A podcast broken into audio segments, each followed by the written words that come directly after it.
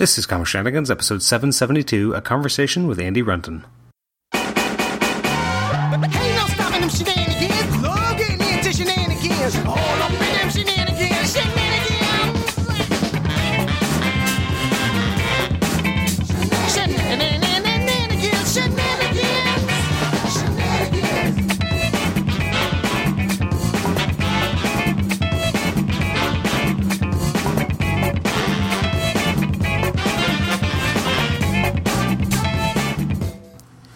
Comic Shenanigans podcast. I'm your host, Adam Chapman. This is episode 772. It's a conversation with Andy Runton. Andy is the creator of the uh, beloved character Owly.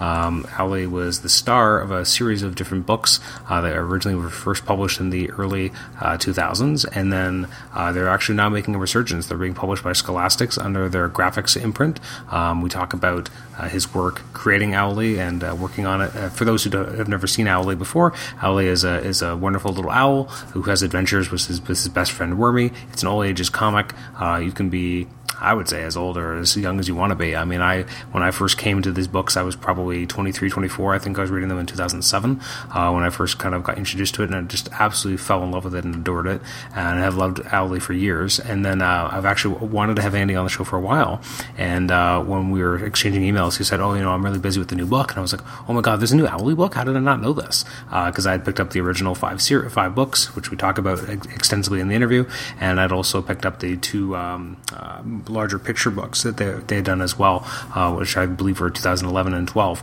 Um, and I got those from my son when he was maybe less than a year old. I was just so excited to be able to have more Owly uh, in in my um, in my house. And uh, yeah, so it turns out that Owly, uh, the original books are coming back in print, but now they're a little bit remixed, and we talk about that in the interview as well. Uh, now they're in color and they have some words. Uh, that was the something that was really special about the original ones is that. Um, Andy used uh, symbols uh, and expressive language on his characters to convey emotions, to convey, convey what was actually going on, and not, didn't actually use dialogue. Uh, and, and, it turns out a, there was originally a reason for that uh, in terms of uh, when Owly was first being created. So. Um, I think you're if you're if you know Owly, you're really going to enjoy this interview. Uh, we're really going to do some deep dives into some minutia. Uh, in, ta- in fact, we even talk about some of the, the covers for some of the uh, the different volumes that came out. Uh, I was just curious about something, and uh, it was really interesting to kind of hear the answer. Um, and there is going to be a sixth book. Um, he's been working on it for a long time, and we're finally going to see it at some point. It's part of the publishing plan. So, anyways, this was. Uh, a tremendous joy to be able to sit down and talk with Andy. Um, again, he was very giving of his time and really giving um, an insight into his process and all the things that happen, the ups and the downs that happen with Owly along the way. Uh, if you have not picked up Owly's uh, adventures, you really should. Um, the newest uh, published version, which is easy to find in bookstores or Amazon, uh, what have you, is uh, called Owly the Way Home, and uh, it's again the first of six books. Um, and so you're you're getting in on the not necessarily you're getting in on the ground floor, so to speak, of these new remixed versions, which are all in color, and again they're they're good for the entire family. Um, so sit back and enjoy this episode with Andy. You can email me at comicshenanigans at gmail.com. You can rate the show on iTunes, subscribe to us on iTunes, and also listen to us on Stitcher. Um, and we also had, just to tease some upcoming things, I'm going to be sitting down in the next month with Al Ewing, uh, writer of the, well, currently writing Immortal Hulk. Um, I'm going to be hopefully um, arranging something with Barry Kitson, um, who's a legendary art, uh, artist. I can't wait to talk with him. Uh, famed colorist uh, Laura Martin. Uh, if you're if you were taking out a um, a bingo card for Ruse, uh, the old CrossGen book, and uh, we're trying to get it fill up your bingo card. I'm almost got my bingo card complete in terms of the creators who worked on the original uh, Ruse uh, run uh, before other other creatives came on after the first year. Because I've talked with Mark Waid about Ruse, I've talked with Butch Guice and Mike Perkins, and now I got uh, Laura Martin. So I'm very excited about that one as well. This is all stuff coming up in the next couple of weeks, hopefully. Um, anyways, I will get out of the way and let Andy talk all about the wonderful tales of a little owl named Owly. Enjoy. Andy, welcome to the Comic Shenanigans podcast. Well, thank you so much for having me, Adam. I really appreciate it. Well, I've been very excited about uh, talking to you for a long time. Ever since I was like, oh wait, maybe I can reach out to him. Maybe I can talk to him because I've loved Owly since I first discovered it. Um, I was saying off off mic that I first discovered it 13 years ago in 2007, and it it hit such a sweet spot. It was just such a, a heartwarming story uh, of this lovable character, and uh, I've always wanted to kind of pick your brain about it. So this is a very exciting avenue to be able to kind of talk about Owly. But before we do, I guess we should kind of rewind the clock. And when did you first, you know, start drawing and, and figuring out that you had an artistic talent? Well, um, you know, growing up, that was the thing. You know, when when you would uh, go around the class and everybody would say the stuff that they like to do. That was that was what I always liked to do. Was I loved to draw. You know, so that was the thing that I did the most. And um, um, but the funny thing is, is I never really, I didn't take a lot of art classes. I had a hard time really um, drawing stuff that other people wanted me to draw, like you know, still lives and things like that. I just um, it, it didn't do it for me, and and so the art classes I really kind of avoided them, and I just kind of just kept drawing uh, by myself, and then uh, I wasn't sure how to make a living doing art uh, because uh, I just had no idea. So I went to school to be a designer, actually a product designer, industrial designer, and uh, I was going to make you know products and maybe work for Apple or something, you know, and uh, I didn't like it at all. It was just too many people involved. It's like a big group project, and um, uh, what you do as the artist is a very small piece of the puzzle. And um, when I finally started doing it, I was like, for real, you know, and getting paid, I was like, uh, this is not what I want to do. And so I tried other aspects of that. I tried doing uh, graphic design. And then I tried doing uh, interface design. I loved all those things. But um, I was an interface designer and I worked for Motorola. And then um, uh, when September 11th happened, and uh, kind of at that point, this is 2001 dot com bubble burst. Hmm. Um, just uh, you know, our company, the our little branch of the company was shut down, and I was out. I was out of out of a job, and at that time, if you were an interface designer, it was there were thousands of interface designers and uh, graphic designers out of jobs because all of those websites were shut down. Nothing was happening. And um, I was trying to find another job, and I just said, you know what? I'm I'm going to go for it. I'm going to try to do something that I've wanted to do for a long time, and that is make comics. And so I was, uh, this is 2001, I was, you know, 28, 29, and I was like, I'm going to try this. And I didn't have any kind of training in comics or anything like that. I just knew what I liked uh, to read. And so I just started doing it, and eventually I, I had a few uh, ideas that didn't really go anywhere. And then when I finally embraced what I really wanted, the stories I wanted to read, um, that's where Owly came from. Now, Owly is obviously very unique because, I mean, if anyone has read it, or should, I should encourage them, obviously, to read it. I mean, it's so interesting because, at least in the original Owly, there was no dialogue at all. It was, you know, it was black and white, and but there's such a charm to it because you're speaking through symbols and and you're, you're finding you're, like you're really more than most storytelling. Like you're, you're telling every every aspect of the story is in your pencils. Like if you're not indicating what the emotions are, you're not going to feel them because there's no dialogue to help kind of ex, you know kind of expedite that process. Everything is on the page. So how did you decide first of all to make it kind of wordless, um, and then to make it depend so much on your ability to make the characters act? Yeah, it, um, it was really an organic process, but it, it also comes from the fact that I didn't know what I was doing, right? and so I originally, I originally did this little comic, and it's uh, it's a comic that a lot of people try to do when they first start making comics. It's the combination of everything that you love, right? And and you see movies that still get made like this, where it's Star Wars and and um, all the cartoons you loved as a kid, all mashed up together in something, you know, that and you know aliens and ninjas and and secrets and um, mysteries and all that stuff was in this tiny little story that I was going to tell. And um, I had this, but I didn't really know where it was going because a lot of comics, when you read them, uh, they don't know where they're going, you know. And um, I just was like, well, it's this is the way it works. And um, I actually this I, I started trying to do comics while I was still working at Motorola. So at night, I would go home and make these comics. And um, uh, at work, there was a lady that was in the cubicle next to me, and uh, her name was Kelly, and she was a technical writer, and um, she was a big, uh, a, a total nerd and loved everything. You know, her kids were into Pokemon. She knew Harry Potter. You know, so this was she was definitely she knew comics, and uh, I had her read this first comic I did, and she was like, you know, the artwork's great, but the dialogue is terrible.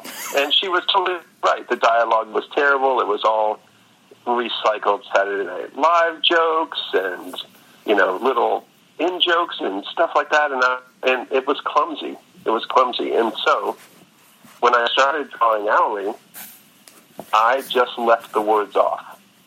I just left it off because I was so I knew that I couldn't write words. I, I knew that well, I thought I can't write these words to make them fit, so I'm just going to leave them off. Um, the other aspect of that was that I was an interface designer, so I used icons instead of words sometimes, and then the missing piece was that I was a really struggling reader when I was growing up. And so whenever I would uh, try to read a book, if it had too many words, I would just completely freeze up and I couldn't read it. And so comics is what taught me how to read, you know. G.I. Joe and Transformers comics are the ones that I got started with, and I learned how to read by reading these comics that were broken up in uh, small little chunks that you could digest. But what that meant was that I focused on the pictures a lot. And so this was a comic for me. So I was like, you know, I'm just, I'm not going to have any words. I'm not going to have any words at all. And let's just see what happens. And um, my original idea was to show it to um, potential publishers. And if they liked it, they add words. You know, that was my theory. Um, but when I finally showed it to people, they actually liked it the way it was. And uh, so it was really inspiring, but it was all kind of a big happy accident. When you do that initial version, and again, it's you know wordless. Was the kind of the iconography, or always that kind of using the symbols, was that always kind of there from the start as a way of kind of using shorthand to get the idea across without actually having to use words themselves? So the original story, I had, um, you know, I, I didn't know anything about comics, right? And I, um, uh, you know, I'm in Atlanta, and I had friends that were um, friends with the guys from uh, Gaijin Studios, uh, which is in Atlanta, and that's a there's a lot of people, um, Brian Stelfreeze and uh, Hamner and Karl Story, a lot of uh, Laura Martin, all these people that were involved in comics, uh, you know, superhero mainstream comics.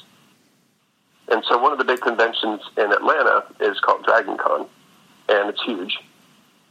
And um, I, I went to a panel at Dragon Con to try to learn how to write and draw comics, you know, and it was it was uh, Brian and I think Cully too, and they said, look, if you want to learn to draw comics, if you want to show somebody that what you're doing, don't do pinups, don't show, don't do these epic stories. Try to tell a four-page story, you know, just from beginning to end in four pages. And if you do, if you can do that, and you can show it to somebody, then they can really get an understanding of where your skills are and what you need to work on, and then you, you just keep doing that, and you get better at um, as you go. And so that's what I did. Is I came up with a little four-page story that I was going to tell with Owly. And originally, there were little text like just to like set the stage, like uh, like uh, you know, just a few words like "It's morning in the forest," you know, and little owls are awake, and that that was the only words in the entire thing. And then I so I didn't use any dialogue boxes or anything. I just used the acting of the characters, and um, uh, I really liked that. But when I told my second story, I wanted there to be more interaction between the characters, and that's where the uh, the icons came in. Because I was like, I don't want to write words, uh, so I got to come up with something, you know. So Now, in terms of Owly himself, where did that design or that concept come from to kind of go with you know animals? I remember I, th- can't remember when it was, but a few years ago I was speaking to um, it was Peter Sanderson, who's a comic historian, and he was talking about how most people kind of start when they're younger, usually, especially in his age, uh, because you know he's much older. He's in his I think er, late sixties, early seventies, and he was saying how you know when he was younger, people kind of graduate. They would graduate to superheroes, but they would start with the kind of what he called the funny animal comics. So it's just interesting that you know you're when you 1st uh-huh. do your own major work, you're using kind of these animals as opposed to human beings, etc. How easy a decision was that? Was that did you always kind of have the character of Owly in mind, or what was that process at determining who was going to be the protagonist and how it was going to be set? so when I was growing up, I when you know everybody's trying to draw, you know, and uh, when it came to drawing people, I just could never do it. I could never get it to look. I could do it. I just I didn't. I was never happy with the way that people looked, right? And that's really one of the reasons why I never considered I could be a um, a cartoonist because I couldn't draw people very well, right? And um, so when I was in um, sixth grade, yeah, the uh, Teenage Mutant Ninja Turtles black and white comics came out, and um, I was blown away by these animals that were like, and and, it, and also it was black and white, so I could see the lines. I knew exactly what was happening. I knew how I could draw this, and the thing was, is for some reason I could draw the turtles no problem but when it came to the people, I, I couldn't draw them. If I could draw them if they didn't have faces, you know, which worked out well with ninjas and things like that. But for some reason, I just never got to a level that I was comfortable with with people. And so whenever I do fun, I always do animals, and I loved animals, and I loved all of the things, um, all the details, all the anatomy of an animal I could totally get behind. When it came to a person, that's a much more complicated thing, and I just kind of always avoided it. Um, so I always loved drawing animals. That was just my thing, right? And then um, when I was in college, I stayed at home. I, we didn't have a lot of money. I, I actually went to Georgia Tech, which is in Atlanta, and I live in the suburbs of Atlanta, and so I would commute. And um, uh, being the design program, you, you pull a lot of all nighters with these projects that just require an immense amount of time to create. You have a two hour class, you will spend 60 hours a week making these prototypes and stuff like that for it. And um, so you're up all night a lot of time. And so I'm at home. I'm up all night building in my room. And uh, then I'd just kind of go to sleep. I'd crash. And then the classes wouldn't be till in the evening sometimes. So I would leave these little notes for my mom that said, "Look, hey, don't worry about me. I was up super late, and I don't need to get to class till you know eight o'clock at night, eight o'clock p.m." And um, she started calling me a little night owl, and so I started just doodling this little owl on the notes over time.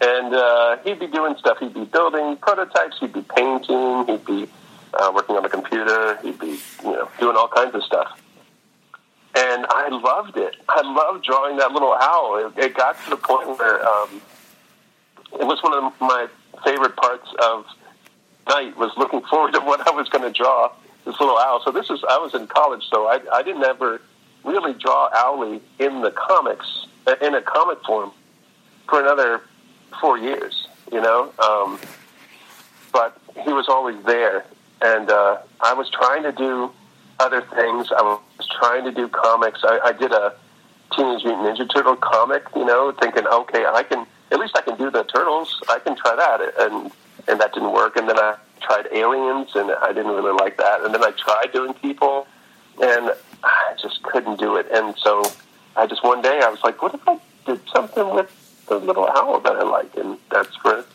then it all kind of fell into place. What I like about the, those initial four books is that I mean you expand the cast and you have a lot more characters interact. You know, as you're developing Owly, how how much did you want to again expand that cast and bring in other characters, or did you have kind of a a sense in your mind of how you wanted that world to kind of open up and the different types of characters you would bring in, or did it happen kind of as each project grew? Yeah, so just about all of the characters in Owly are based on animals that I've interacted with. And um, so, you know, Owly's best friend, Wormy, was the idea that came from um, in, in Atlanta. The, the ground isn't isn't dirt; it's clay, like on a baseball field, right? And so when it rains, it um, everything that's in the clay has to get out of the clay, or it's going to drown.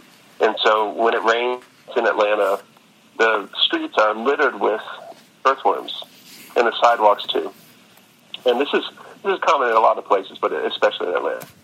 And so one day I was um, I was walking, and I did not want any of these little uh, worms. So, so basically, once it stops raining, the sun comes out and they just fry on the on the sidewalk. I didn't want any of them to fry. I didn't want any, so I, I rescued them all and I put them all off in the grass. And then later on that night, when I drew that little note for my mom, I added a little worm because that was, and it just it just fit. And so the same thing is true with uh, uh, bluebird, a little possum, and uh, any of the other birds and uh, uh, chipmunk and things that show up. It's animals that I've interacted with in real life, and and I just try to imagine what it would be like if they lived in Owly's world. And so it is true, though, as it you know, it starts off. Owly is very lonely, and then over time he has this entire menagerie of friends that um, that have grown into uh, quite a little family that he deals with. Um, and that's that's affected the stories in a lot of ways. Um, but it, but it was always fun. It was always like um, it's weird. It, it's almost like they're they're characters that live in in real in a real world, and I'm just kind of peeking in on them, and and uh, I can kind of figure out who I want to place in certain ways, but then they kind of take the story in different directions. So mm-hmm. I don't really have a plan for the whole thing. You know, it's not um, it's not a huge plan. It's it's I really just told all the individual stories because that's the kind of uh, that's the kind of books I always loved, and that's the kind of shows I always loved. You could just pick it up anywhere. I mean, as much as I love uh, comics in general, where you you have to know the, all of the backstory, and you know, I had one of my favorite comics growing up was the Marvel Universe, where it's just stories about the about the people and all the stuff that they went through and everything like that, so that you understand where they're coming from. But when it came to Owly, I, I wanted everything to be self-contained. You know, so each story it, it does build on itself, but you don't have to know those stories to enjoy the one that you read. No. Um, so yeah, I mean, I currently um, there are five books complete, and there's a sixth book that I'm I'm still I still have to finish. Um, and then I'm in the process of uh, coloring and editing all those to make them, uh, and they're, they're being released. So. So. So, I'm curious when. So, when you're working on that first one, so first of all, when do you, or how does the um, the original kind of uh, pitch to Top Shelf, or how did the, how did that kind of come about that they were going to publish those first few books? Yeah, so that four page story that I told you about. Um, I actually, I had stumbled upon Top Shelf in Atlanta because they're based in Atlanta at DragonCon, and I, when I saw their graphic novels, I knew that was the kind of thing I wanted to do. You know, this was not superheroes. It wasn't. Um, it wasn't funny animals. These were these were emotional comics and they were real, and uh, you know they were black and white. They were very visceral, and I, when I found independent comics, I just fell in love, and it kind of rekindled my love of comics in general. And so when I created um, the Owly four page story, I I took it to them at a convention in Orlando called MegaCon. I drove down there because I knew they were going to be there, and I showed them that story. And I didn't know anything about the world of comics, you know. Um, and they said, uh, uh, "Yeah, you know, this is uh, this is nice. Do you have any more?" And I was, I said, "No."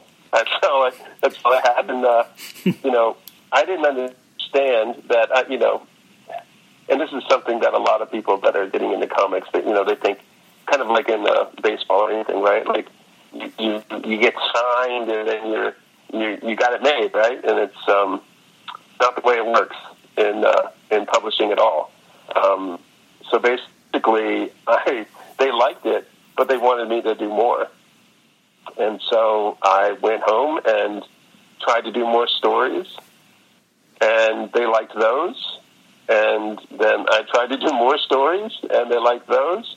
And um, but I didn't have a, a full book yet, like a a book of, for in terms of economics. And they needed at least 100 pages, like 120 pages. That's a lot for somebody who's never done comics before, right? So um, I had to completely, I had to come up with a story that I liked. I had to, uh, you know, and I had nothing to draw on. It was, uh, it, it was really uh, challenging. But I eventually wrote a story, and it was about 50 pages.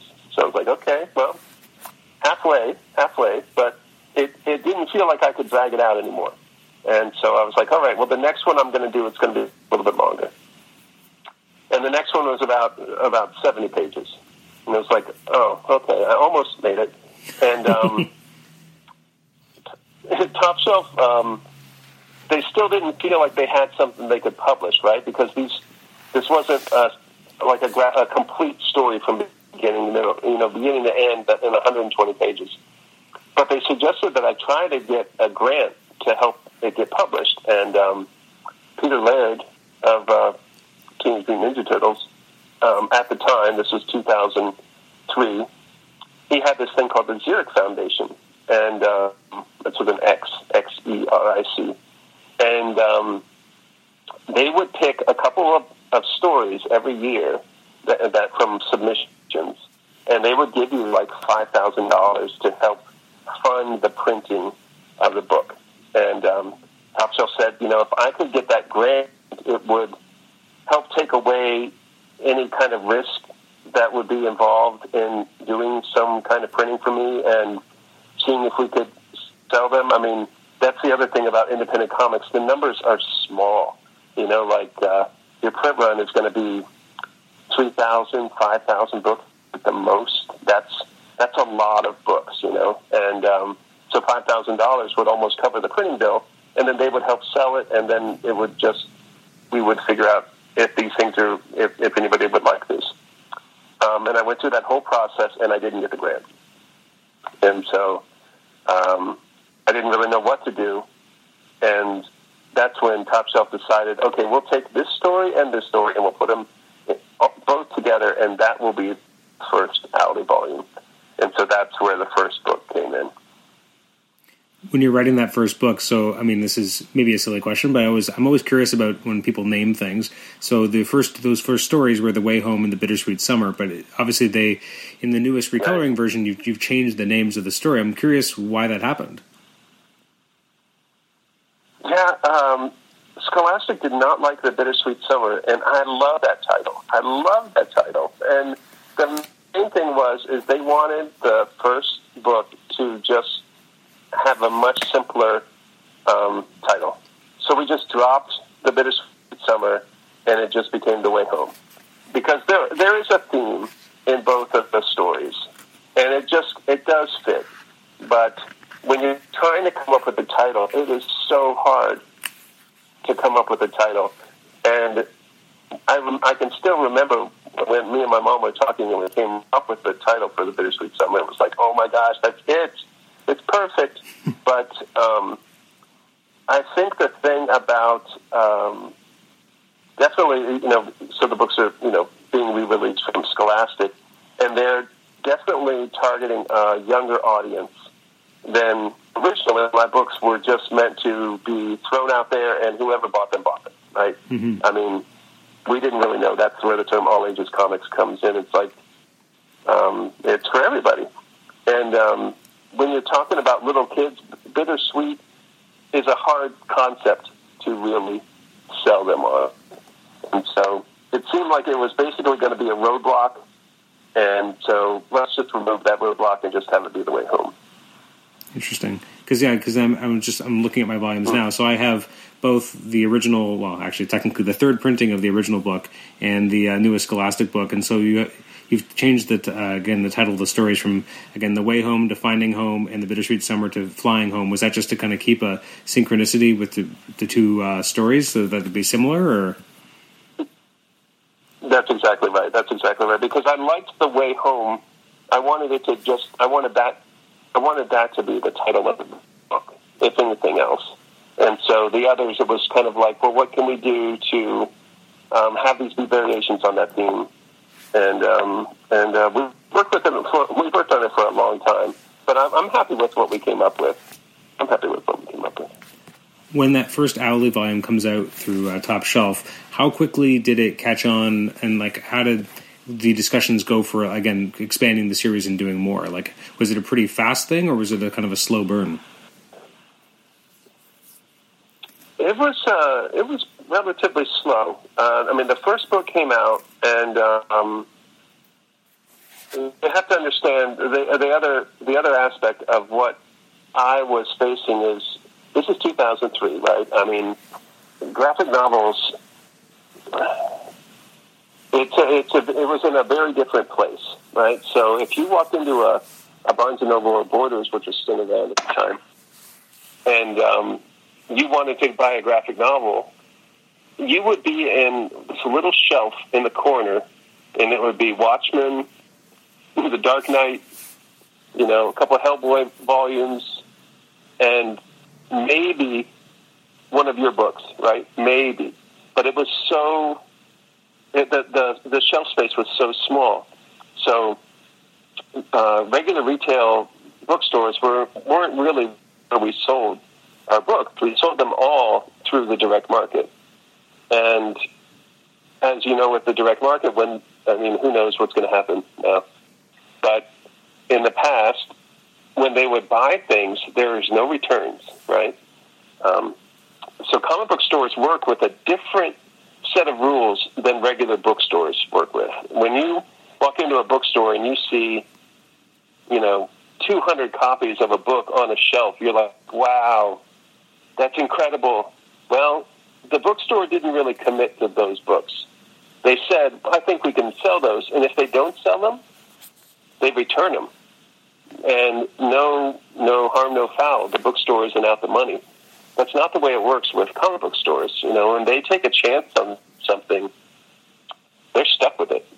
And so, um, what that means is that comic book stores are very slow to um, try anything new because there's a massive risk involved. You know, I mean, each of the Owly books they buy for five dollars each, and they sell them for ten dollars. So they only make five dollars on each on each book. They don't have a lot of space, so it really took until the third Owly book came out when they finally really really got on board. And a, a big part of that was uh, free comic book day issues that I did for Mm. Owly. Yeah, I did brand new stories, and um, that weren't in any of the books, right? They were brand new, um, and we released those, and that really helped us. Um, really helped us in the in the comic book market, and so. But it was still it was a very gradual burn. It was it was good, but you know, like I never got rich off of those books or anything like that. You know, so but it was enough to make a living. It was enough to do it along with conventions and uh, and selling the books. And um, yeah, it was uh, it was really exciting. It was it was still incredibly exciting to be able to have a book that wasn't a mainstream character and wasn't anything. Uh, there's no fights. there's no uh, there's no superheroes. There's nothing in there, and um, uh, it, it was so wonderful to meet all the fans that I would get in the comics in the comic world, you know, because I think they could tell that I love comics, and this was just this was my take on it, mm-hmm. and um, I think they could tell, and it felt good. I'm curious, uh, this is kind of a, a weird question, but uh, one thing I noticed is that um, obviously with your design background as well, like what went into kind of designing the original trade dresses. Now I have, I think the second printing of books uh, two and three, and it with kind of the, just the color background, and then you have kind of like a almost like a photograph on the inset, and then obviously with the I guess right. the fourth and uh, fifth volumes, and also the third printing of the first volume, you, you move to a, a different kind of um, paper stock in terms of what the cover even feels like. It's much more tactile, and it's now full bleed uh, image. Mm-hmm. What, what kind of went into the decisions to kind of change the trade dress as you went along? Yeah, so the the first books were actually uh, so. Um, I am sure you're familiar with the term of mini comics, but you know they're just eight and a half by eleven paper that you print on uh, laser printers or photocopiers, and you fold them and you staple them and you sell them, and that's a very uh, it's a big staple at uh, independent comic festivals like SPX and uh, TCAF and things like that. Um, and that was the world I came from, right? So when you're creating uh, design that can fit in that world, it's difficult to do full bleed anything because you, if you've ever tried to make a color copy, you know that the color doesn't go all the way to the edge of the paper, right? So you've got to you've got to figure out a way to come up with a design that works. And so the original Owly volumes are based on a little bit of the design I came up with for my mini comics, just translated into books. And um, I actually wanted them to be simple. I wanted them to be. Um, I wanted them to be calm in a world that was full of um, all of these splash pages and you know, and, you know, cra- you know how crazy uh, comic book covers are. You know, just all the colors, everything like that. I wanted Owly to be a little bit more green to really show you what what was in the books. And one of the other pieces of that was to make sure that the same artwork that was on the cover is in the book, right? So I didn't I didn't have a cover artist or anything like that. I was always so upset with cover artists as a kid. You know, like I want I wanted I can't believe this guy didn't draw the whole book. I you know, I felt bamboozled. Right? So um anyways, there was I think I think the word I'm going for is honesty. There was a lot of honesty in those original uh, covers, and uh, I really liked them. Um, when it came to book four, um, Barnes and Noble finally said, "Okay, hey," and Borders. They said, "Okay, hey, we'd like to carry some of these in our stores." So this was like 2006. And it was like, "Okay, great," and they were like, "There's a, but there's one uh, condition: you have to change the covers." And it's hmm. like, "Okay, uh, what do you want?" And they're like, "Something splashy, something big, something exciting." And I was like, "Okay, let me try." I come up with something. And so I kind of did this kind of like chalky kind of rendering of the of, of what Owly's world could look like, and uh, they really liked it. And so that's why, basically, starting from book four, the covers look different, and then when we reprinted books one, two, and three, I updated those covers as well to fit. Okay. Well, I, I was always curious because I, I, I, don't have a matching set, I guess, because my volumes two and three are second printings, and before the third printings change them, I should actually try and see if I can track down third printings of those. Um, one thing I always wanted to comment is uh, on the first volume. So again, when you do that that change and you kind of add that chalkiness to the color, um, I absolutely love that cover. Like, there's just such a warmth to.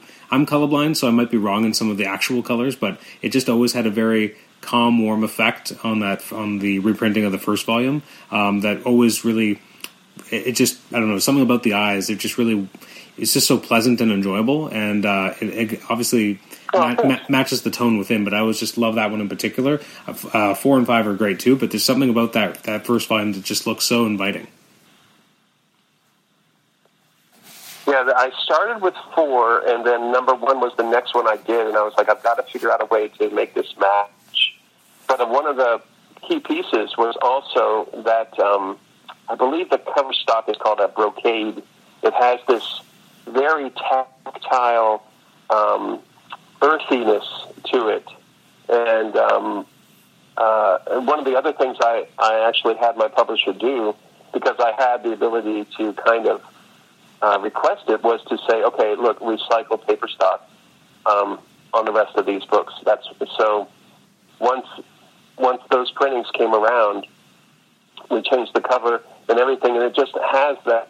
I, I felt like it had a much more um, approachable and earthy, earthy feeling. Um, whereas the you know the first printings, uh, they're very bold and graphic, and there's something to that too. But um, I felt like as I got further on, it got a little bit closer to what I was going for. Yeah, I know. I definitely agree. Like, I do love that paper stock. There's, just, as I said, like you, you pick it up. If you, there's just something very, um, I don't know. I guess it's open and, and and warm. Like, there's just something about that paper stock that makes me feel like I want to Yeah. read this book. It's not glossy. It doesn't have that a sheen to it. It just feels more, I guess, earthy. Is is, is probably the right way to say it. Yeah, yeah. I mean, that's the thing about in the comic uh, indie indie comics that I loved, um, and that kind of uh, you know really uh, inspired me for a long time was this idea that it is handmade. Right? It's not. Um, you're not trying to make it look all um, polished and everything. It's supposed to feel. Uh, you're supposed to get a little bit of my personality through the book, you know, and um, I, I really tried to embrace that with, uh, those printings. With Volume Five, Tiny Tales, was that always kind of something that you wanted to do? That you'd finally kind of collect, you know, the free comic day issues and every other appearance in, in one big volume? Was this kind of a natural thing, or uh, was it like, you know, whose whose decision was this? Was this Top Shelf saying, you know, we have this good Owly stuff that we've never collected, should we put it all in one, or was it you saying, you know, I have all this material, why don't we combine it all now? Yeah, it was it was me. Uh, we had um, around that time. So I actually also uh, um, have there's two Owly picture books that are out that are, were from uh, Simon and Schuster and Owly and Wormy picture books. And um, around that time when book five came out, I was also working on those picture books, and um, I didn't have a lot of time to to write all these other stories because every year I had done these free comic book day stories, and they were kind of, you know, I did the first one, and then after a while, it was kind of expected that I'm going to write this other um, free story every year, right? And um, that's it wasn't easy, and you know, doing the covers and everything like that, and it was also it was incredible time time consuming, and I didn't get paid for it, right? Um, but those stories, once the free comic book issues went out of print, were basically lost.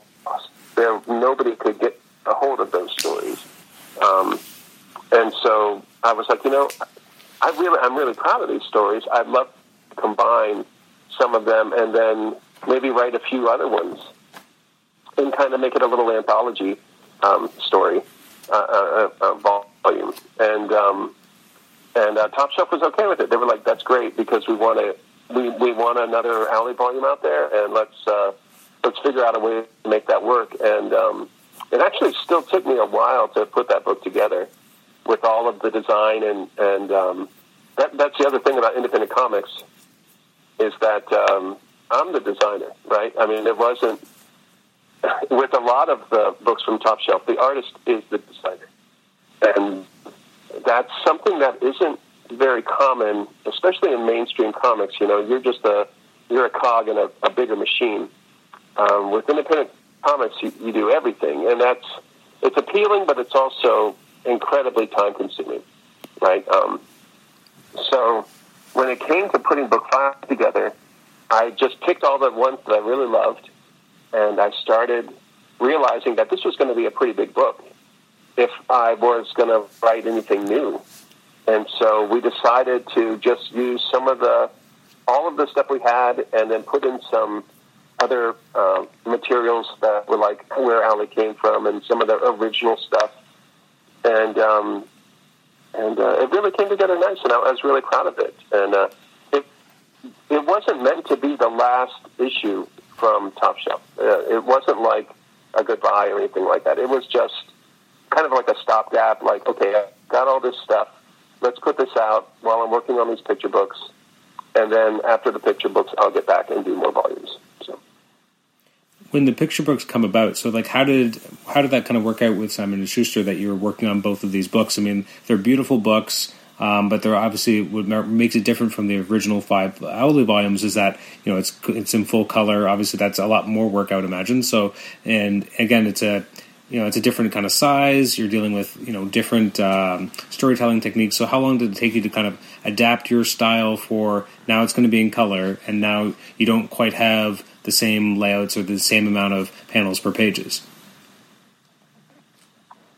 Yeah, the, the picture books did not go the way we wanted to. So, uh, so you can imagine, like um, now, 2008, uh, book uh, four just came out. I mean, book uh, book Owly book three had come out and won an Eisner Award, and so book four came out, and we were really excited about it. But we just weren't getting a lot of traction in the bookstores, right? And that it's also a problem with just comics in general is that when it comes to the audience that comics that that traditional uh, direct market comic book stores you know cater to it's not younger kids. It wasn't in 2008 by any means. And so we wanted to come up with a way to introduce Owly uh, to a broader audience and you know, therefore kind of kickstart the sales of the graphic novels, right? And and kind of hopefully everything would work together and we would sell the picture books in comic book stores and I mean, why not? You know, because it's Owly and the comic book stores love Owly, surely they'll have it. And uh, we found an amazing partner to do that with, and her name was Jenny So, and she worked at Simon Schuster and she loved Owly. She absolutely adored Owly, and she actually came to us. and was like, I want to do some books, Owly books. And this was around the time, 2008, there was a big push uh, from mainstream publishers. Uh, we're talking like like Pantheon, Simon Schuster, to really get into graphic novels. And this was when um, around this time when Graphix came out and from Scholastic and stuff like that, and um, because they saw the potential in graphic novels, and uh, but um, Jenny really saw Owly as a picture book, and I was so excited. You know, we wrote, I wrote a, the actually the first Owly picture book was going to be the next Owly graphic novel.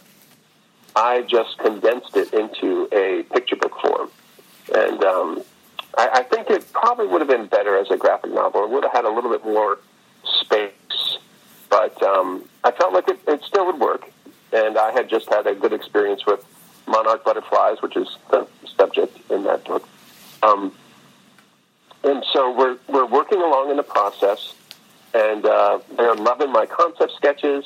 They're really excited about everything.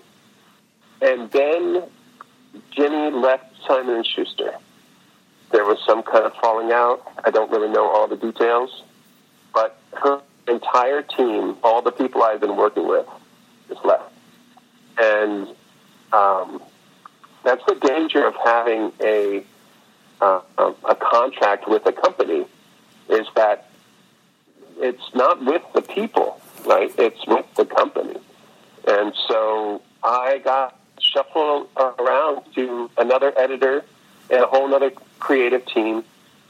And what ended up happening is this was going to be two Owly books that were going to maybe take me two years to do. That was the plan. This is 2008, 2009. I didn't finish those books until 2014 or 20, 2012, 2013, around that time. Mm-hmm. So the process got dragged out from those picture books, and um, the editor really wasn't on board with it. You know, this wasn't her project; it was somebody else's project. the The whole team, it was a it was a fight for me to make these books into what I would be proud of. And in the process, we lost a lot of momentum, right? And I was kind of bogged down in this commitment to do these books. Um, I didn't really have any allies there. I mean, eventually, everybody that I worked with was was good, but that energy was gone. And so um, I was really happy with the books, but by the time they came out, um, they didn't really want to uh, the, the the new uh, direction. They didn't want to have a lot to do with the direct market, so they did put them in previews, but they didn't get a lot of traction. And so this idea we had of using these to promote the other the graphic novels and everything, it just all kind of didn't work. And so I've got these picture books that are out there, and they they work great, but they just it never quite meshed the way that we wanted it to this is obviously your first kind of real experience with Owly being in color. What was that exper- like experience like? I mean, obviously you've been in color on the covers before, but now you're doing interiors with colors. How did you find that impacted your artistic process? Because obviously it's very different now. You're not just dealing with the blacks. You're now able to kind of add in color, but you're also in sometimes you know covering up some of the line work with the colors as well. So how did you approach you know adding splashes of well not splashes, adding full color to your designs, which is obviously you know fundamentally changing how your work looks.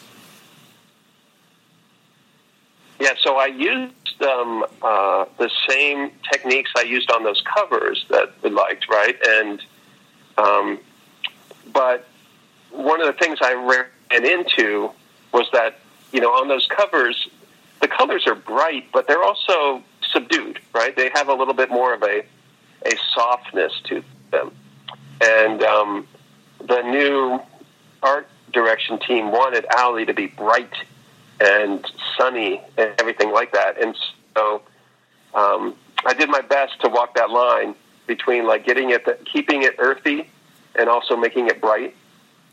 But um, color is a very interesting aspect of comics and, um, often overlooked because it is one of the most time-consuming things that you can possibly imagine.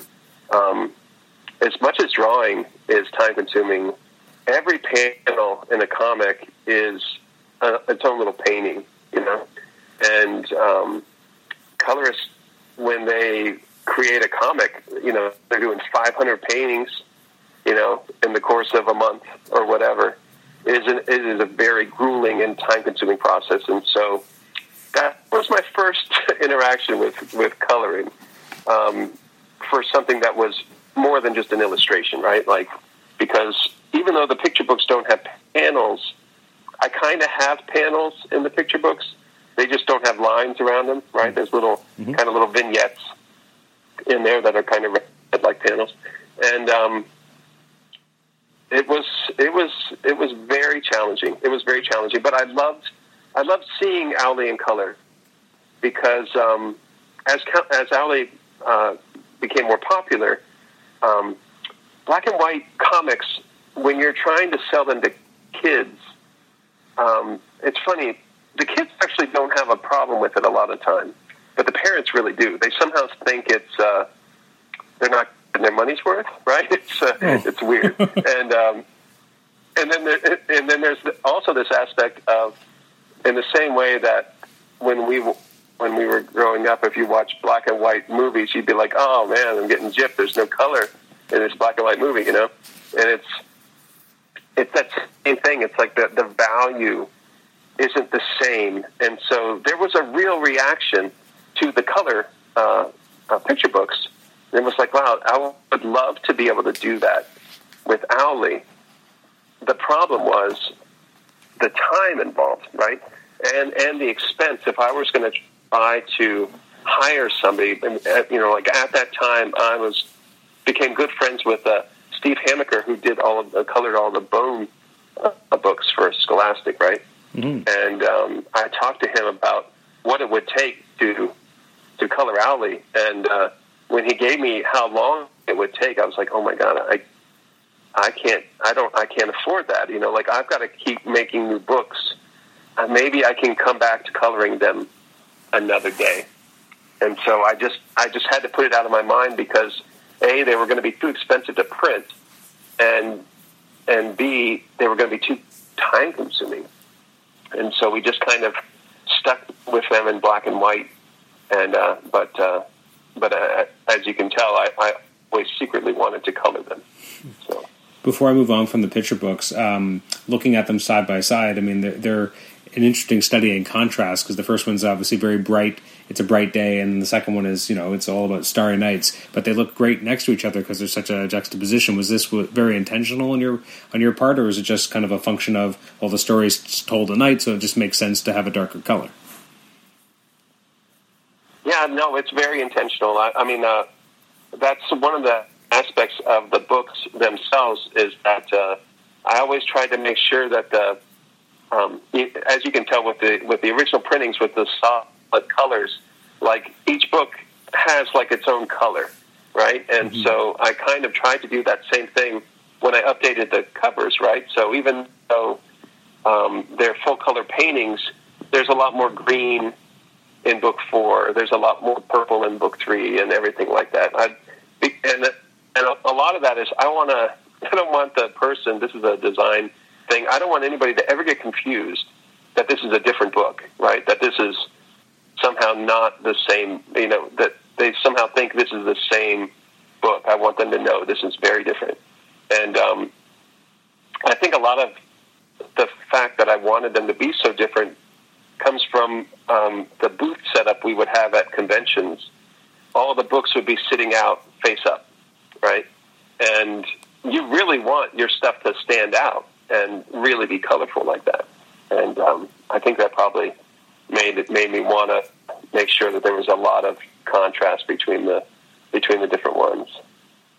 So, what was the kind of the time lapse between you know you, you, complete work on the picture books, and then you start? I mean, years later, you're you know you're bringing back the original Owly books uh, in a colorized version for Scholastic. What is the actual kind of behind the scenes kind of uh, events that transpire in the middle? Um, obviously, we didn't get that, that you know that that new Owly book, the sixth book. We got the picture books, and then you didn't have another story yet. But now we get these new colorized versions. I'm curious what happens in the interim? How does this all kind of come together where we do get these new colorized versions? Right. So this is like 2013. Um, um, all the uh, the picture books are out. I've, I, I start working on the sixth Owly book, which is called A Fishy Situation. And there's I did the cover for it.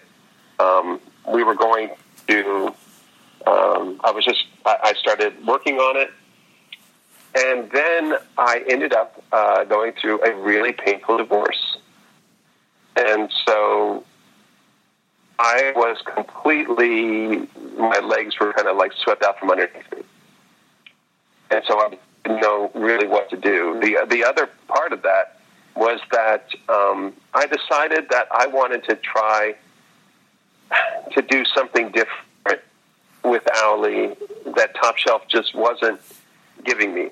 Um, I could tell at the time that um, uh, uh, so one of the issues with having a small company is that um, there's not a real team handling things. It, it really was just one person. So Top Shelf, the soul of Top Shelf is one person, right? And it's a lot. Comics is hard. You know, comics is a lot, and it takes an entire. I mean, if you look at somebody like Scholastic, there are thousands of people that work at that company to make it to make it run the way it does. You just can't do that as one person, and it just gets overwhelming. And the comics world had kind of evolved underneath us, and I could tell that Chris from Top Shelf was. I could tell he was getting very overwhelmed by a lot of stuff, and you know, I'm getting ready to, when it came to time to like sign a renewal of my contract, I said, you know what? I want to try something different. And my intention at the time was to do a Kickstarter because Kickstarters were just starting off and it was, everybody was going gangbusters. One of my uh, dear friends, Ryan North, had done his Kickstarter and he made all this money and he was selling his books. And I was like, you know, that's what I want to try to do. I want to try to do this myself again, independent, right? I wanted to, I wanted to really take over Owly. So I bought all the copies that were left over from my publisher, and I just decided I'm going to do this myself. And that's when I, that's when the divorce happened. Right after I made that decision. so I was kind of stuck, and I had no idea what to do. And um, unfortunately, uh, if anybody has gone through a divorce, things get kind of odd. And this is kind of interesting to talk about, but my ex-wife wanted a portion of Owly.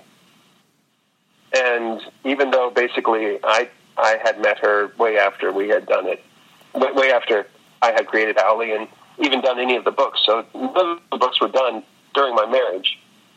But if I would have worked on book six in the process of the divorce, she could have said that she owned part of it because technically in Atlanta, Georgia, you're not you're not you're not divorced until you're actually divorced, right? You're mm. still considered together. It's just such a weird thing, but I had to basically stop working on Owly until the divorce was done. And the divorce dragged out for almost two years. And so after that was all settled, then I could get back to work. And um, I started working on Owly again. By this time, people are sick of Kickstarters, right? nobody, nobody um, is following them. They're all burnt out by people that never delivered their stuff. And I don't know what to do. I am completely lost. I'm like, well, the second this plan I had, I don't know what's going to happen. And um, I still really didn't know what to do. And, and um, I started talking to some of my friends, um, uh, Raina Telgemeier and uh, Ben Hatke. And um, these are people I'd known for years, you know, before they were super famous and everything. And they said, you know, you should get an agent. You should, uh, you should, the world, the graphic novel world is different now. You should, you should get an agent. You should try to find another publisher uh, that really could help you grow Owly.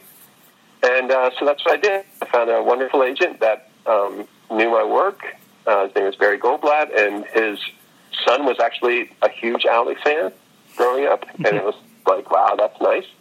Um, and uh, we pitched Owly around for a year, trying to get a publisher that would take a chance on reprinting these books or new books or whatever. And nobody would come close to Owly. They were like, look, you know, this is there's it's too big of a commitment. Um, we don't really see it, and uh, it was it was heartbreaking, really. Um, but I had always been friends with uh, the people at Scholastic, mainly David Saylor, who is the um, the publisher of Graphix, right? And um, David had always loved Owly. Like I would see him in San Diego, and he would have the Owly shirt on that I gave him, and he was just. But the thing was that I was under contract with Top Shelf. I I couldn't do anything with Scholastic. We tried to do kind of a joint thing, but it didn't work out, and so uh, we just kind of kept in touch. And I, I really hadn't talked with him in a long time, and um, so eventually Scholastic got the pitch, got around to the pitch of the fact that Owly was on the market again and that they could do something. But even they were very scared of committing to a series of books. And so um, David had this idea of like maybe Owly can kind of teach kids about stuff and, and kind of like their they're kind of like natural comics, you know, and we can talk about the weather, we can do all that kind of stuff. I was like, okay, I could I could see that. I could see I can see Owly doing that. You know, like he's teaching his little animal friends about stuff, and kids are learning along the way. I mean, that's the kind of stuff I loved as a kid. I could totally, as Schoolhouse Rock, you know, I could totally get on board with that. And um, so I put this whole pitch together. And uh, meanwhile, the years are passing by, right? So this that's what's happening. Is all this stuff is just churning along, and um, this is now 2016, and um, things are you know kind of moving slowly. And so David finally gets back to me on the pitch, and he says, uh, "You know, we like the pitch, but it wasn't what we wanted." And I said, "Okay." And he said, "He said what we decided we really want is to republish all the Owly stories." And I was just blown away. Right? I was I was like, "What? Oh, oh my God!" And um, he said, though, he said, um, "There's one catch, and that's we need to add words to Owly." Because um, silent books, silent comics don't sell well. That was just, that's what they said. Like, they win all these awards, they do great, they're wonderful art pieces, but there is a disconnect there. And um, the thing was, is having had Owly and selling it for all those years then, right? So uh, 12 years, 13 years by that point, I've been selling Owly directly to fans, to teachers, to librarians, everything like that. I always uh, uh, knew that everybody loved the silent aspect of it. But when there was a parent and they were trying to read Owly to um, their child, uh, you know, if there were no words, a lot of parents really struggle like it's it's hard to um, understand this as a uh, as somebody who reads comics, you know, for you know for your entire life. You know how to read comics and you know how to read people comics, right? It's um, but it's its own language, and a lot of parents don't know that language, and they really struggle. And so this thing that I had done, making Owly silent as a way to um, make it more accessible for kids and everybody else, had turned into a roadblock hmm. in terms of getting more readers. And I I knew that was there. I just didn't want to change at that point. And so when it came to Scholastic saying that, I was like, I'm ready. I'm ready to try a different way of doing this so that we can we can get as many people as we can to read these books because you want to share it with as many people as you can, and you want you don't want there to be any roadblocks to them enjoying this thing, and so um, kind of together we kind of came up with this concept of Owly, um, speaking in his symbols, right, and Wormy being bilingual. Wormy being able to speak in symbols and words. And um, as I started editing the books together, I realized that really a lot of the other animals need to be bilingual because I didn't want to take any of the symbols out. You know, I didn't want uh, any of the symbols to be removed. Nothing is removed from the books.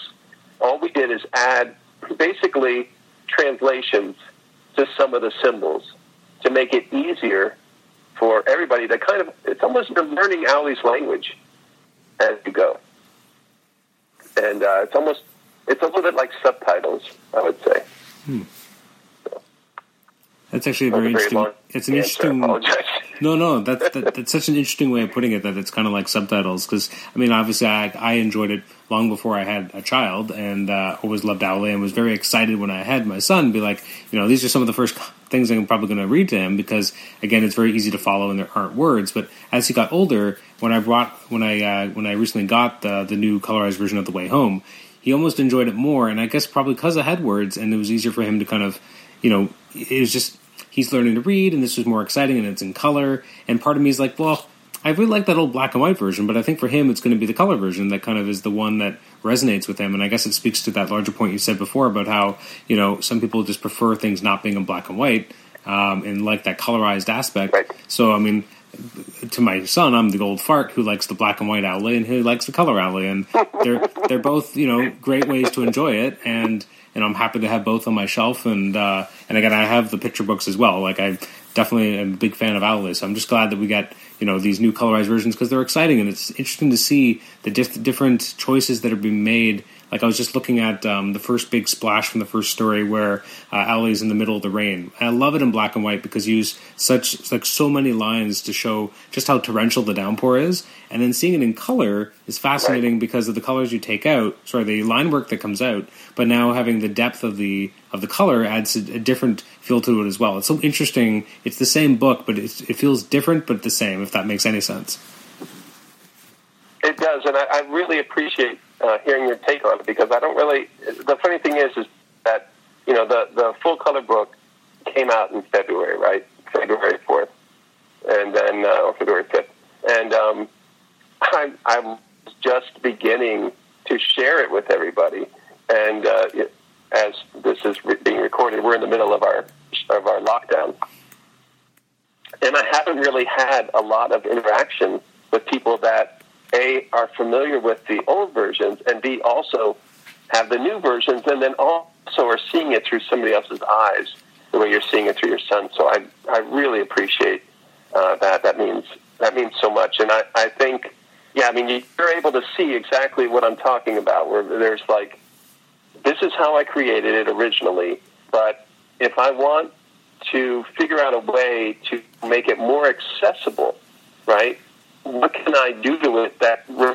where the soul of it is still the same? It's not like you know because I I wanted to absolutely make sure I wasn't doing some kind of special edition Star Wars thing to um, to these books. That's not what I was going for. I didn't want to have have, you know random 3D uh, things in there, you know, and um, so I mean, and that's that's the other aspect is that all you know when we were coming up with the colors. I mean, it's all it's all me, right? And it's funny they were um, the coloring for the books took a long time to figure out because originally um, David and and all of Scholastic wanted it to be really flat colors. Um, if you're familiar with um, Raina's work and some of the uh, Babysitters Club books and stuff like that, there's not a lot of rendering in those books. You know, there's it, it's beautifully done, but it's it's simplified. You know, and um, I like the Hilda books. I don't know if you've seen those, but they're incredible. And that's a very, that's also a very graphic style. But when I just did on Owly, it didn't work. It didn't work at all. And so I had to come up with another way that was kind of, kind of earthy, but then at the same time uh, a little bit more refined. And um, and a big part of that was that trying to deal with things like that rain stuff um, those rain pages, because Owly was the first comics that I'm actually doing professionally, I was using a, a crowquill nib pen for the first time ever when I was drawing those pages, right? So some of them were really messy, but that was the best I could do, right? And so now that I'm having a chance to be able to revisit it, I am able to fix some of those mistakes. And when I when I colored the rain, it looked a little messy, and um, and it kind of it was weird. It kind of took you out of the story. It just looked, it, it, you know. I wanted to make sure that you always feel like you're in Owly's world, and so I actually had to painstakingly erase all of that stuff to, um, and then add it again in a, in a different way to um, to make it work. But um, I, I really appreciate the fact that you a that you even noticed. Uh, that means a lot, and uh, and b that you, you really had such a wonderful take and uh, so much insight into into the different ways that it's changed. So thank you. when I when I look at the rain, I mean the the original version.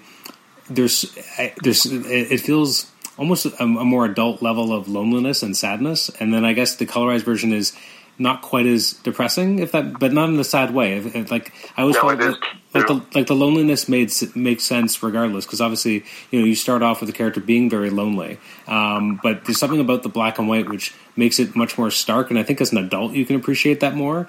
But uh, but then like looking at it through my Right. son's eyes, seeing it colored, it still has that emotion, but it's not quite as sad. Right. It's got that uh, when it's in black and white, it has that film noir aspect to it, you know. And it was like um, I remember when I was um, trying to figure out even how I was going to draw a downpour. I was looking through um, a lot of old comics and uh, some Calvin Hobbes books where there's a whole sequence in rain, and I tried to kind of like do it that way. And uh, so any kind of feeling that is evoked is totally thanks to Bill Watterson. But um, at the same time, I, I really liked that aspect, and it was it wasn't until the incredibly last minute that I finally relented and that I would change the rain. Um, the book was completely done, and I got an extra two weeks extension to erase the rain and and try it a different way.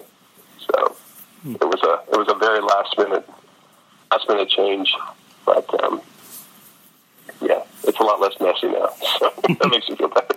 Uh, my last kind of question, because I know we, we're, we've gone over a lot, way past uh, the original time I promised you. Um, one question I had No, is it's, it's fine. Just when when you're like you, you mentioned before, the, part of the reason for the reliance on symbols, et cetera, and d- doing a kind of a silent book was you know you're not feeling that you're maybe strong at dialogue. So having done those original books. Uh, using you know a, a silent format and relying upon symbols to kind of convey the emotion, and again putting so much in your line work to be the actor and portray these these thoughts and emotions. Um, how easy or difficult was it to now go back and start adding in dialogue for characters like Wormy? Was it relatively simple because it was all on the page already and you just kept it simple, or was it still painstaking to kind of find the right mix? It was hard to to get that balance is really difficult. One of the neat aspects of having done the picture books is that I was asked by a lot of libraries and even some comic conventions to do like story time, right, with the picture books. So I will get in front of a lot of little kids who really need uh, a lot of excitement to get their to keep their attention, right? And I'm reading my books with no words, right? And I'm having to describe it, and I am translating. You know, so if there's a exclamation point that Wormy would say, I'd say, and then and then Wormy says, "Wow, check that out!" You know, and so having done that enough, I think I kind of got more comfortable with verbalizing the storytelling in a way that I don't think I was because it, it really is a performance, you know, in your mind when you're reading these things. And so um, I've had to go back through and, and add that stuff. And it's it's tricky because you've gotta you can't do too much. Um, it's something I have to actually push back with Scholastic a little bit because I think they just get carried away. And there's little things like um, Owly and Wormy um, uh, make breakfast, and it's like, um, well, the picture it's very clear that they're making breakfast, so I don't need to have that little, you know, like it's be- it's still better to show and not tell, but it's um, it's a balance to make sure that it's really easy to understand. That's the that's the main thing about the Owly stories, and I absolutely want them to be super easy to understand. Like I don't know. Um, a lot of people tell me they read them very quickly, which is sad because they take you know so long to do. But um, it's also great because that means that they didn't have any hiccups. Because as a comic book reader, I know you know where like you're you're reading this comic, then all of a sudden this fist comes out of nowhere and hits somebody, and you're like, "Who is that? Who is that? Who, who, where did that fist come from?" And then you have to flip back like four pages, like, "Oh, it's that guy, and he's hiding." Okay, okay, you know, it's like that is um, that's a storyteller uh, storytelling failure, right? Like if if something happens that you didn't you don't know what what you, you've broken the you've broken the spell of being in this world, you know, and so I want I always want to make sure that that spell is never broken, and so that's the line that you that you that's the tightrope you walk when you're trying to add words and you're trying to do this stuff because honestly, I wouldn't have any words if it was up to me, right? But I understand, and I need to figure out a way to make this work. And so, trying to add them, it, it it's taken a while, but now I actually just finished the second book. It's it's all done, and it's off to the printer, and I'm I'm working on the third book, and uh, I think I've got it now. You know, I think I've got the rhythm of it. I understand where there needs to be text, where there doesn't need to be text, and and that's the other thing that's great about working with Scholastic is I have a team of people that will I will send it to, and they will look it over, and they will fix all my grammar. They will they will um, add su- suggestions here and stuff like that. But but it's um it's a team effort, and it's it's great because they're seeing it totally fresh, right? Whereas I know these stories backwards and forwards. They can say things like, "Well, what's Owly doing here? I can't even figure out what, what is he looking at this." What, what, and so I'm like, "Okay, well, I need to make that clearer so that they understand." Mm-hmm. You know, it's um, it's a it's a process, but um, I, I, I'm I'm very happy with it. It's it's incredibly difficult work and incredibly time consuming, but I'm so happy to be able to spend time with my friends here, you know, Alan Wormy and Mrs. Raccoon and everybody, and and be able to um, kind of dust them off and, and get them all dressed up and ready to ready to uh, go on the road again. You know, it, it feels it feels good. It's almost like a Muppet movie or something. Uh, when you when you do like when when you're working on the, for the upcoming sixth one, um, I'm curious. Like, first of all, how much of it may or may not be done, but also now that you know you're working on in a colorized format, is it going to be colorized right away? Do you do it black and white for yourself first, and do you add the dialogue right away as you start it, or is that something you're going to do on as a second pass? I mean, it's obviously for the other volumes it's much older material. It's already been done. You did it the first time, and they're kind of going back and you're colorizing and adding dialogue. But what do you do with new volumes? How do you approach it? Yeah, so um, the sixth one unique in the fact that it is already written. Like, so uh, the way that I write my stuff is I, I don't write out a script. I um, I write like a summary usually, and then I just start drawing panels and I put them all together, almost like um, if you're familiar with PowerPoint, you know, like arrange the slides in a way. You know, I don't use PowerPoint; I just use Photoshop, and and I just move the stuff around and, until it looks right. And you know, but it's all done. I I sketch it all out by and then I scan it in, and then I cut it up and make it all work. And um, I've already written the whole thing um, with the intention of doing the Kickstarter, right? So. Um, the entire book is written in pencil, and then um, I started inking it, and it's about about halfway through already been inking. So it's 120 pages. So I think I'm on page like maybe like page 70 in the inks, and I don't think I have a choice now, but just to keep going and write it the way it was, you know, intended, and then go back and edit it the same way that I'm doing these right now because I I think if I were to try to alter it at this point, I don't know how it would work. Um, because I've already got the story uh, outlined. I've got, I mean, it's already there. All the details are there. All the bubbles are there. Um, it's going to be hard not to think about where the words are going to go, right? But um, because that is something I have had to do is I have had to resize some panels and resize some characters because words take up a lot of space. Mm-hmm. And um, even even if I'm trying to be uh, brief with what I'm saying, uh, I didn't draw it with the intention of it having word balloons in it, right? So I have to. I have, I've had to resize um, some stuff and draw in places that were missing and things like that. Um, so I'm sure that I'll be thinking about that as I'm inking um, book six. But um, I ink it all traditionally, so it's all done on Bristol board with uh, brushes and, and ink. And then I scan it and then I color it. So I will probably ink the whole thing just how it is, and then I will scan it, and then I will edit it, and then I will color it, just like the other books. And um, I'm hoping that we'll do more after book six. It was just this initial um, contract is for one through six, so it's exciting. Mm-hmm. Would you ever consider, you know, self-publishing the sixth volume as the, kind of the originally intended kind of version, the black and white with with no dialogue? I only say that as someone who has the first five volumes, would love volume six to kind of fit next to it in the original format. Yeah, you know what? I think I actually would. Yeah, I think I actually would consider doing that. I think because the thing is, is that it will be all done in that format, and that's how it was originally conceived. And so, um, yeah, I think I could actually do that if there was enough demand. You know, I'd probably I'd actually do a Kickstarter, right? And I would say, okay, hey, if there's enough demand for this, then we will make it happen.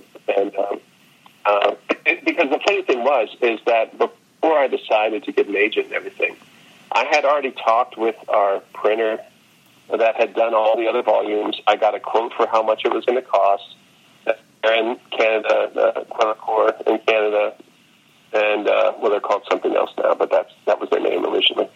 And um, and yeah, so I had it all planned out, but then it was like, um, don't have to worry about that right now. Mm-hmm. Um, but yeah, I think I, I think that would be fun to have the original because, like I said, that I still see it in black and white, you know, and I think as adults, when you're reading black and white stuff, you're filling in the colors yourself. You know, you know exactly what this world is supposed to look like, and um, I think kids have a harder time with that. Um, but uh, yeah, I think I, I don't know. Who knows how how our brains work? You know, the the just like Scott McCloud's understanding comics. You know, the simpler something is, the more of yourself you put into it mm. when you're reading it, and so I think that that's probably true with black and white comics. Um, but then you also have parents that walk up to, to you and say, "Oh, is this a coloring book?" You know, and then you're like, "Oh gosh, okay." you get both sides of it. You're like, "Oh, but you don't you understand? This is deep. You're putting more of yourself, and you become one with the story." And know, so it's a it's a tough comics, boy. It's a, it's a tough world. What is nice now that we have these colored versions is that you know my, my son will have all the colored versions in his bookshelves and I will have the black and white versions in mine. And you know and I like both of them but it would be nice to you know I still have my original versions and he'll have his and we you know we have similar experiences with it but we'll have our own copies and they're both different from each other. It's very unique that's very cool that's really cool that's uh, it's exciting I mean, and that's that's the thing is like like even now, like working on, so I just finished book two, and like um, I, I want to make sure I'm helping the designer, you know, and you know, like I'm doing all the drawings, and he put together a spine treatment, and um, I was like, no, it needs to look like this, so that when you put them all together, they all line up, and it's like, oh, okay, I get it, and it's like. Um, because that's what I'm thinking about. I, I love, I you know, from a designer standpoint, I love all the stuff to match and everything like that. You know. So. Absolutely. And then the the second volume, when is it projected to, to come out? Yeah, so currently it's projected to come out September first. That is the uh, that is the date. You can already pre-order it um, from bookstores and things like that. Uh, September, and then um, book three comes out uh, next year. I don't think it's February. I think it's like April, and then uh, book four I think comes out. Is you know it's like basically two a year until they're all done. And then uh, the sixth book, there's a little bit more of a gap because I got a lot more to do on that one. Um, but uh, yeah, the idea is to just keep them coming because, especially um, trying to gain traction with new readers, uh, the sooner you can get the next book out, the better. You know. So, but uh, again, the world is very different now. But but um, they're still going along with it they're very committed to um, to making. Um, to, they just love graphic novels. They love everything about them, and Scholastic is just it's in their blood. You know, they love this, and so um, I'm, I'm excited about it. It's it's a scary time, but I think we'll always have books, and we'll always have that need for characters and and ways to uh, escape and learn things. You know. Mm-hmm what's what's always been so nice about Owly is that you know it's it's a very it's a hopeful series. It's about you know being nice to each other and you know very core uh, elemental concepts that everyone should be able to grasp onto really easily. And it's just, and it's very, as I said before, and maybe it's overused, but it is heartwarming. Like it's, it's real emotion that are within these stories, and they really connect with people. And I mean, I remember like when I first read it, I was probably 24, 25, and it didn't matter how old I was. I was just bowled over by the genuine emotion that I found within it, and uh, it continues to resonate to this day. And now that I get to experience it with my son, even more so. Like now I get to, you know, because there's it's such uh, elemental uh, concepts that you explore that everyone can grasp. So it doesn't matter if I'm, you know, 36 now or if my son is six, um, it's still going to resonate. That means so much to me. I, I really can't thank you enough. I mean, uh, I think it was so hard um, because, like I said, with that first thing I did, that was, you know, ninjas and space and all this stuff. It was it was all the things that I thought people wanted me to do and things like that. And when it really came down to was, I wanted to tell stories about friends that were animals and sidekicks and all these little things that are happening behind the scenes and you know no people and and there's no fights and there's no violence and uh, and all the stories have happy endings and it's like um, I'm so grateful to be able to tell those stories and then have people that um, that can read them and relate and and appreciate it and um, I think that I think it's it speaks a lot to uh, comics readers everywhere, right? I think that I don't think I don't think a lot of publishers give the readers enough credit for all of the different things that they would read and appreciate. And um, I certainly didn't think that Owly uh, would get as much traction, but uh, but I wanted to read him, and so I knew that there would be somebody out there. And so I'm glad it connected with you. That means so much. And now with your son, that's uh, that's absolutely amazing. Thank you. When I was going to record today, I was like, uh, so you know, I was saying, Zach, I'm, I'm going to talk to the guy who you know created Owly, and and I'm going to need to borrow your volume. He's like, but why? I need it for when I read. I'm like, no, no, just for tonight. I'm just going to borrow it so I can reference it. He's like, okay. Like he was very not sure about letting me take it out of his room. Oh my gosh, that's so amazing. So he, he so amazing. I think that that is the wonder, the wonderful thing about kids is, is that you know there's no. Um, it, it's funny. Every every character is on an equal playing field with kids. You know, whether it's Mickey Mouse or Batman or you know Superman or Owly. It's like there's no.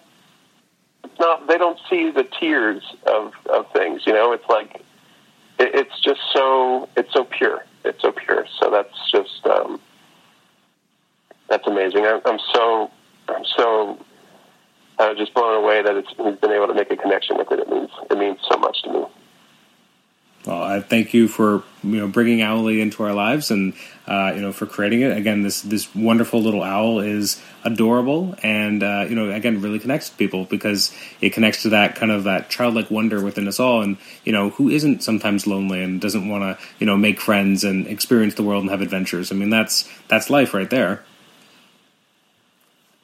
Yeah, and people are scared of you. They don't know who you are. They they're judging you by your cover, and and you're like, no, that's not who I am. You know, I'm.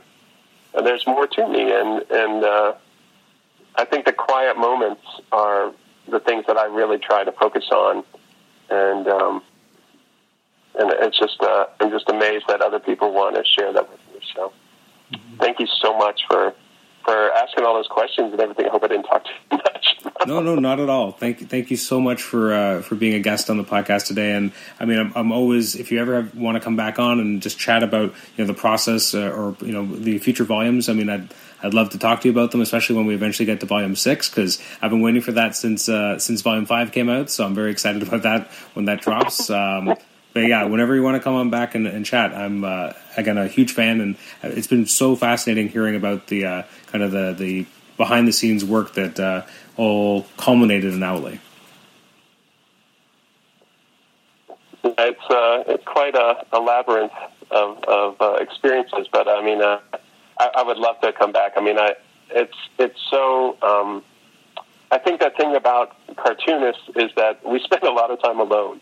you know, it's just the nature of what we do, and um, uh, I think that's why conventions are so amazing. And I sure hope that we don't lose those uh, because it's so important to be able to connect with people. But um, it's it's so wonderful to talk about it because we just have these conversations in our head all the time. You know, it's just you're trying to justify what you're doing and all this. So it's um, it's uh, it's just incredible to talk about it. So I will, I'll be happy to come back anytime. If you have any more questions, just send them along, and I'll get book six done as soon as I can, so you can have it. Excellent. Well, thank you, thank you again so much. Well, thanks, Brad. I really appreciate it.